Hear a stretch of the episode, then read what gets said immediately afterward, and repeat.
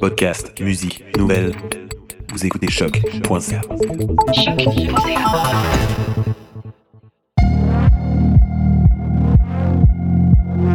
Bienvenue sur Trajectoire, l'émission balado sur la recherche et création de la Faculté des Arts de l'Université du Québec à Montréal.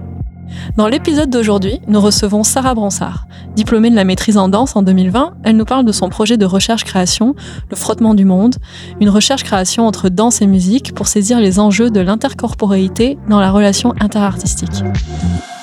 Bonjour Sarah. Bonjour. Peux-tu nous parler de ton parcours artistique et nous expliquer comment tu as été amenée à t'intéresser à la danse?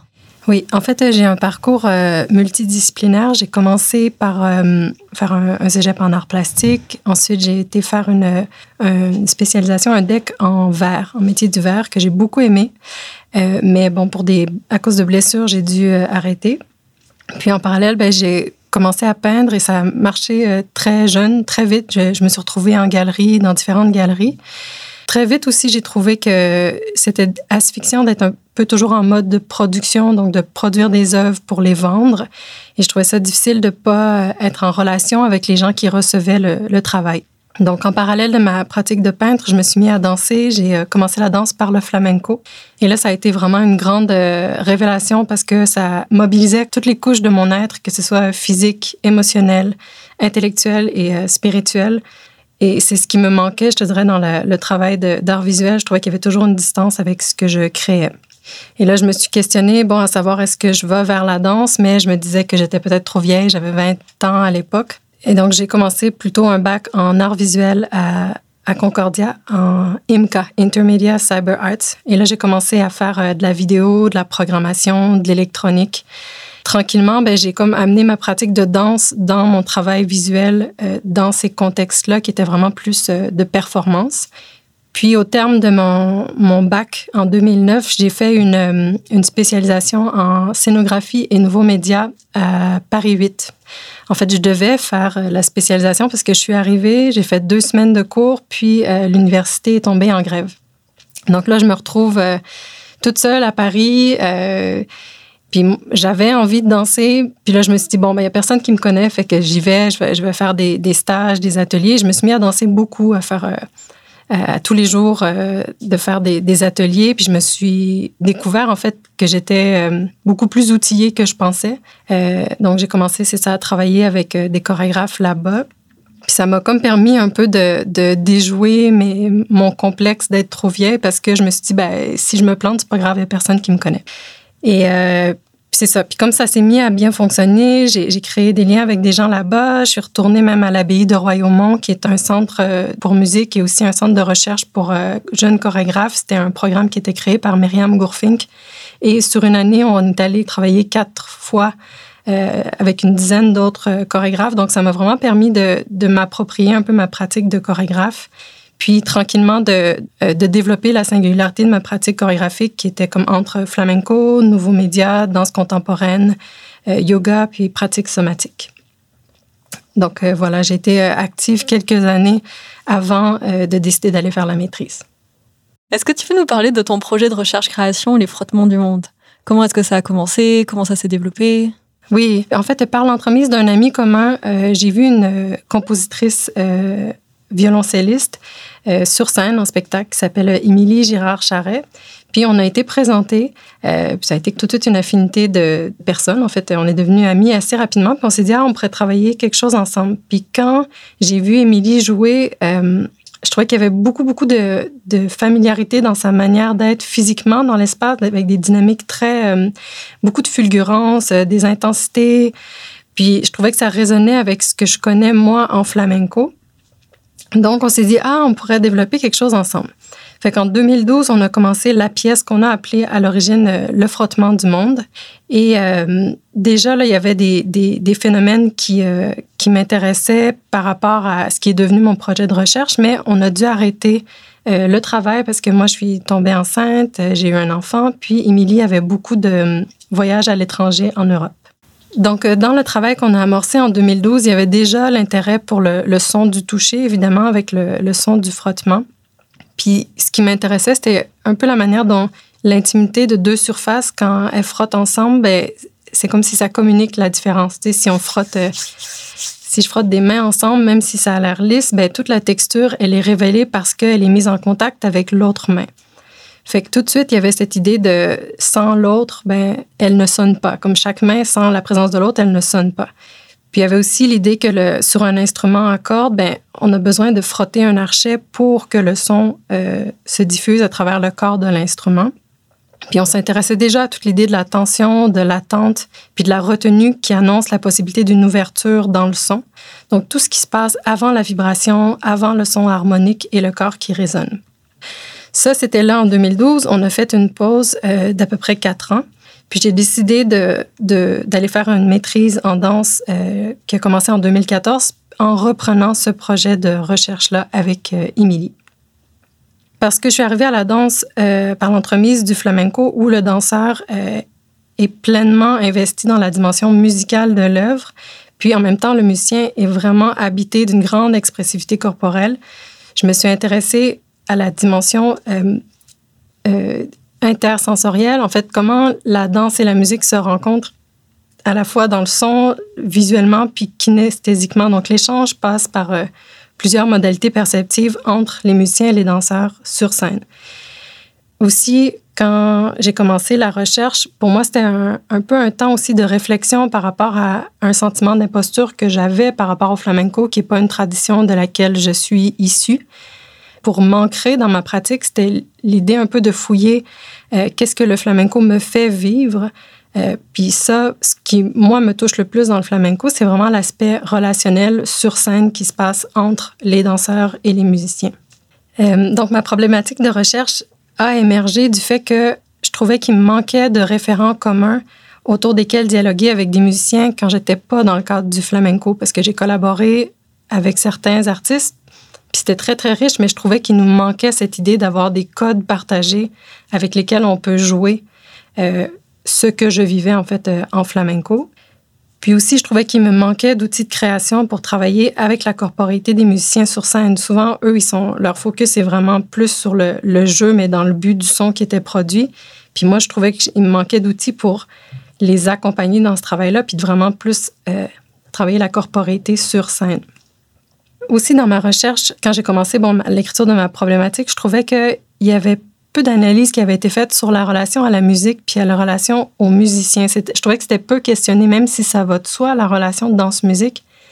Sur la scène contemporaine, je trouvais que c'était comme quelque chose qui était juste... Euh, soit la, la, danse suit la musique ou la danse est complètement détachée de la musique, mais je trouvais que c'était peu analysé, peu questionné. Fait que j'avais l'envie, à travers ma recherche, de comprendre un peu tous ces chemins-là possibles entre euh, les, disciplines artistiques.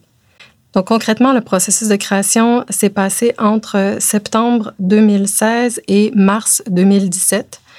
Euh, la pièce qu'on a créée euh, était à peu près d'une durée de 45 minutes, puis c'était comme une exigence partielle à l'obtention de la, de la maîtrise. Et la pièce en tant que telle, bon, il y, avait des crins d'archet partout sur la scène. Donc, c'était super intéressant pour moi de travailler toute la dimension sonore dans le rapport au sol. Et aussi, on a créé une, une espèce de corde avec des crins d'archet qu'on a attachés bout à bout. Et on, se, on s'attachait ensemble, on travaillait toutes des, relations de contrepoids euh, ensemble dans l'espace. Euh, on a travaillé aussi avec les archets, tout le, fouettement dans l'air, la friction de l'air euh, sur les, les crins, toute la, richesse sonore de ça. On a travaillé avec les sons de la chaise qui frottent euh, aussi avec le, sol, euh, la, peau humide sur l'instrument. On avait aussi euh, développé une section euh, polyrythmique. Ça, c'est intéressant parce que moi, venant du flamenco, le rythme est super important. Puis pour Émilie, qui, elle, était vraiment plus dans des créations où il y avait des lentes progressions avec des variations dynamiques, mais où le, tempo, pour elle, c'était vraiment un frein.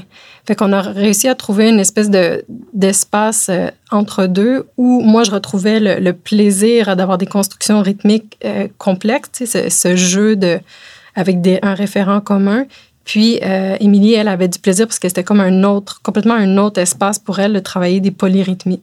Donc, c'était toute une espèce de section où il y avait des gestes sonores et ou juste visuels qui euh, dialoguaient ensemble sur des, des, des, polyrythmies. Donc, il y avait l'idée de se retrouver ensemble à certains moments, à certains moments en décalé. Donc, euh, c'est ça, on jouait aussi avec la tension euh, autour de ça.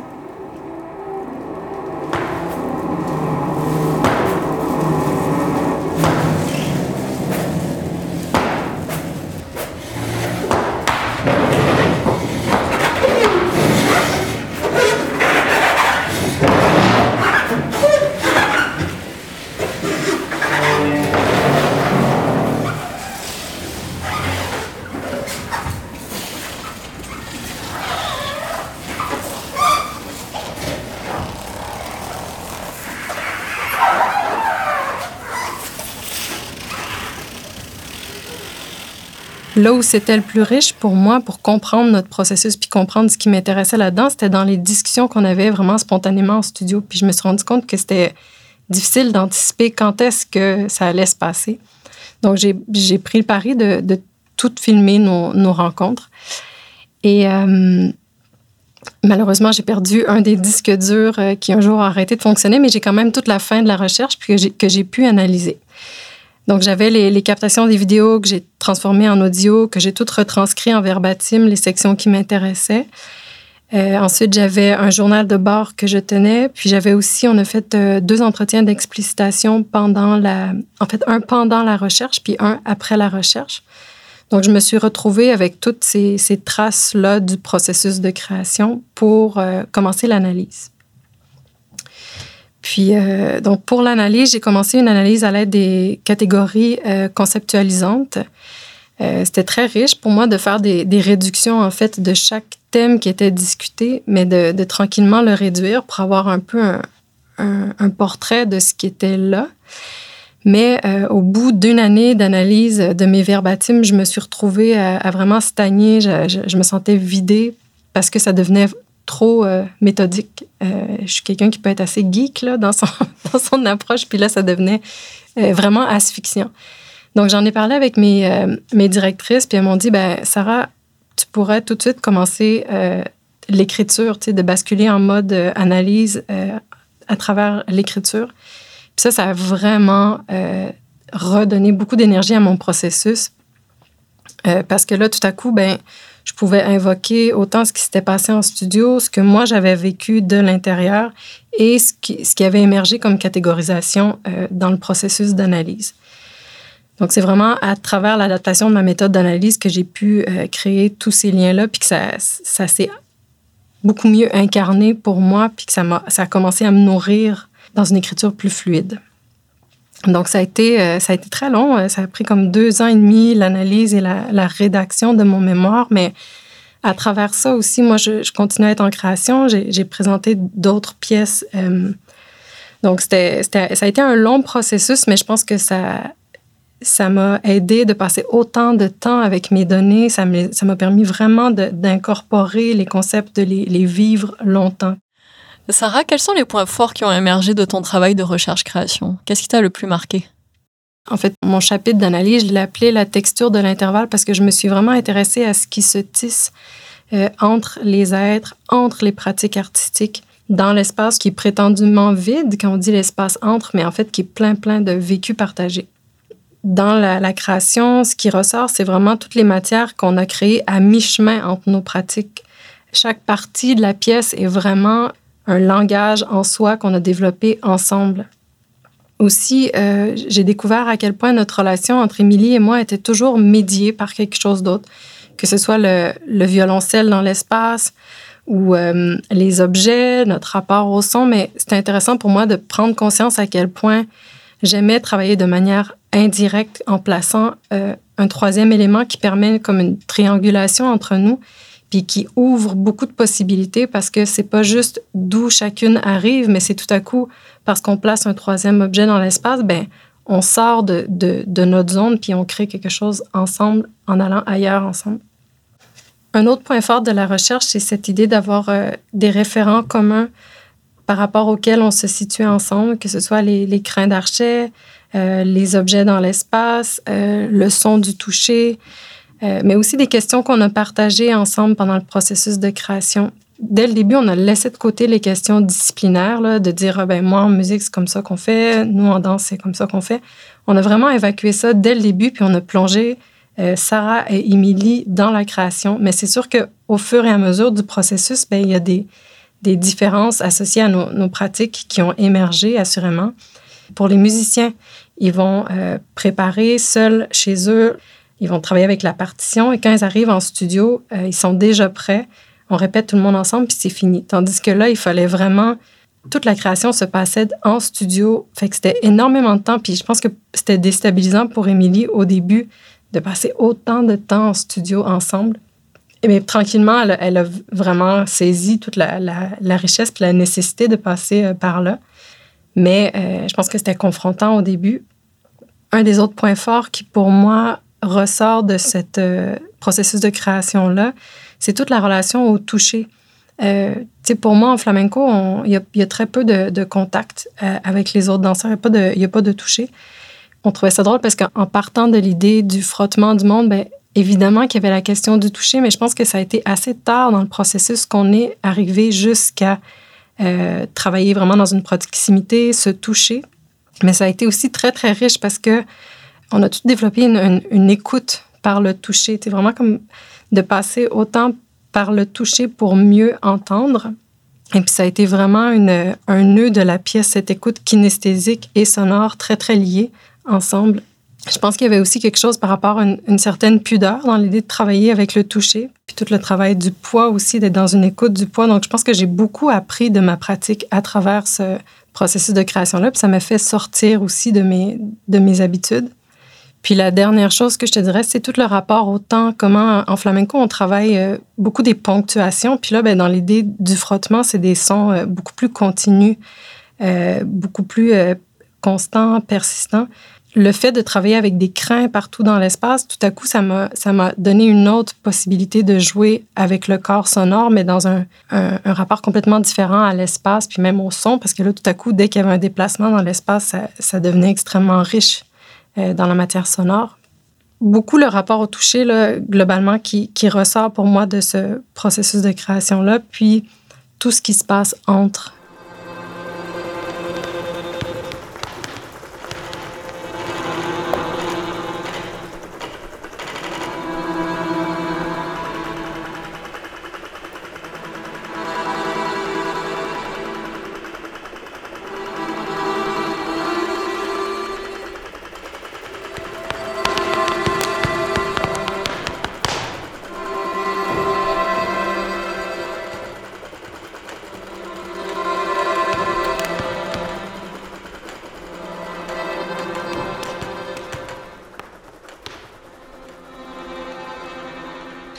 Aujourd'hui, qu'est-ce que tu retiens de ce projet? Comment est-ce que ça a influencé ta pratique? Au départ, je, m'intéressais à la relation danseur et musicien parce que je, m'intéressais à l'espèce de communion qui peut se passer, mais tout à coup, par le processus de création, c'était aussi la différenciation avec l'autre, la séparation avec l'autre, la confrontation. Puis je me suis rendu compte que ben, travailler entre, c'était aussi travailler entre distinction et communion. Puis tout à coup, parce que j'ouvrais un espace entre deux pôles, ben, ça me donnait de la liberté pour naviguer entre les deux. Euh, puis, pour moi qui vient plus d'une. Ben, qui a commencé la danse par le flamenco, mais qui travaille maintenant sur la scène contemporaine, ben, pour moi, de placer cet espace-là entre tradition et, contemporanéité, euh, entre quelque chose que je connais puis de l'inconnu, entre un besoin de limite puis un besoin de porosité. J'ai vraiment découvert comment c'était travailler dans l'entre. Pour moi, c'était extrêmement euh, fertile aussi, je pense que ça m'a permis de comprendre. En fait, j'ai eu un enfant qui a maintenant 7 euh, ans, puis de, de voir en fait comment toute mon expérience de la grossesse a beaucoup euh, influencé ma, ma perception de, de cette idée d'une distinction entre soi et l'autre. Parce que le fait d'avoir porté un autre individu en dedans de moi pendant neuf mois, c'est assez euh, fort comme expérience d'être à la fois une et deux pendant plusieurs mois. Cette expérience-là m'a permis de vivre la, la, transition entre union et distinction de manière extrêmement intime euh, dans tout le mystère du rapport à, l'altérité, le rapport à l'autre. Donc la grossesse m'a vraiment sensibilisée à la manière dont la perception d'une unité puis d'une distinction, c'est des phénomènes qui se développent dans le temps puis qui se transforment sans cesse. Donc pour moi, c'est une autre forme de entre aussi, cette espèce de passage entre être euh, un et devenir deux. Il y a quelque chose de paradoxal là-dedans, puis je pense que à travers aussi toute l'écriture de mon chapitre de discussion, ça a été de fouiller justement cette idée du, paradoxe qui permet de, de, créer en fait une tension entre deux, euh, deux états. Et puis, euh, le, le, phénomène du frottement, pour moi, c'est vraiment aussi cette espèce d'ambivalence entre euh, quelque chose qui est irritant puis qui a un potentiel de transformation parce que à travers le frottement, il y a, souvent une surface qui se transforme ou en tout cas, il y a, une, transformation cet aspect-là paradoxal est devenu euh, super intéressant pour moi, puis nourrit, continue à nourrir ma, ma pratique. Euh, je te dirais aussi, ce qui ressort du projet, c'est vraiment tout le rapport au toucher, mais aussi le rapport à la peau. Sais, je me suis intéressée à la, à la, à la question interartistique, interdisciplinaire, puis c'était super intéressant pour moi, en passant par le toucher, en passant par la peau, euh, j'ai découvert aussi que la peau, tu sais, en quelque part, c'est un peu le siège de l'intersensorialité parce que la peau porte tous les organes des sens. En tout cas, pour moi, ça, ça, demeure quelque chose de super porteur pour la suite de mon, de mon travail. Puis, euh, dernière chose, je dirais, c'est toute le, ça a vraiment nourri ma réflexion par rapport au flamenco. Je pense que j'ai une, avec le processus, avec le projet de recherche, je comprends mieux le phénomène de la tension qui est inhérent au flamenco, qui est comme toujours une espèce de une tension entre des opposés, un jeu de tension avec des référents euh, rythmiques, euh, des codes. Fait que j'ai mieux compris la tension comme quelque chose qui est, qui est vivant. Je te dirais avant, je voyais ça comme quelque chose de dur, de figé, mais euh, parce que la tension, c'est un aller-retour entre des états. Fait que tout à coup, ça devenait quelque chose qui respire, quelque chose qui est, vivant, puis qui me garde en mouvement. Fait que ça m'a beaucoup nourri sur ma pratique du flamenco en passant par vraiment un, processus de création avec quelqu'un qui n'est pas du tout de ce milieu-là, mais ça m'a permis de revenir avec une nouvelle compréhension euh, sur ma propre pratique. Merci Sarah. Merci.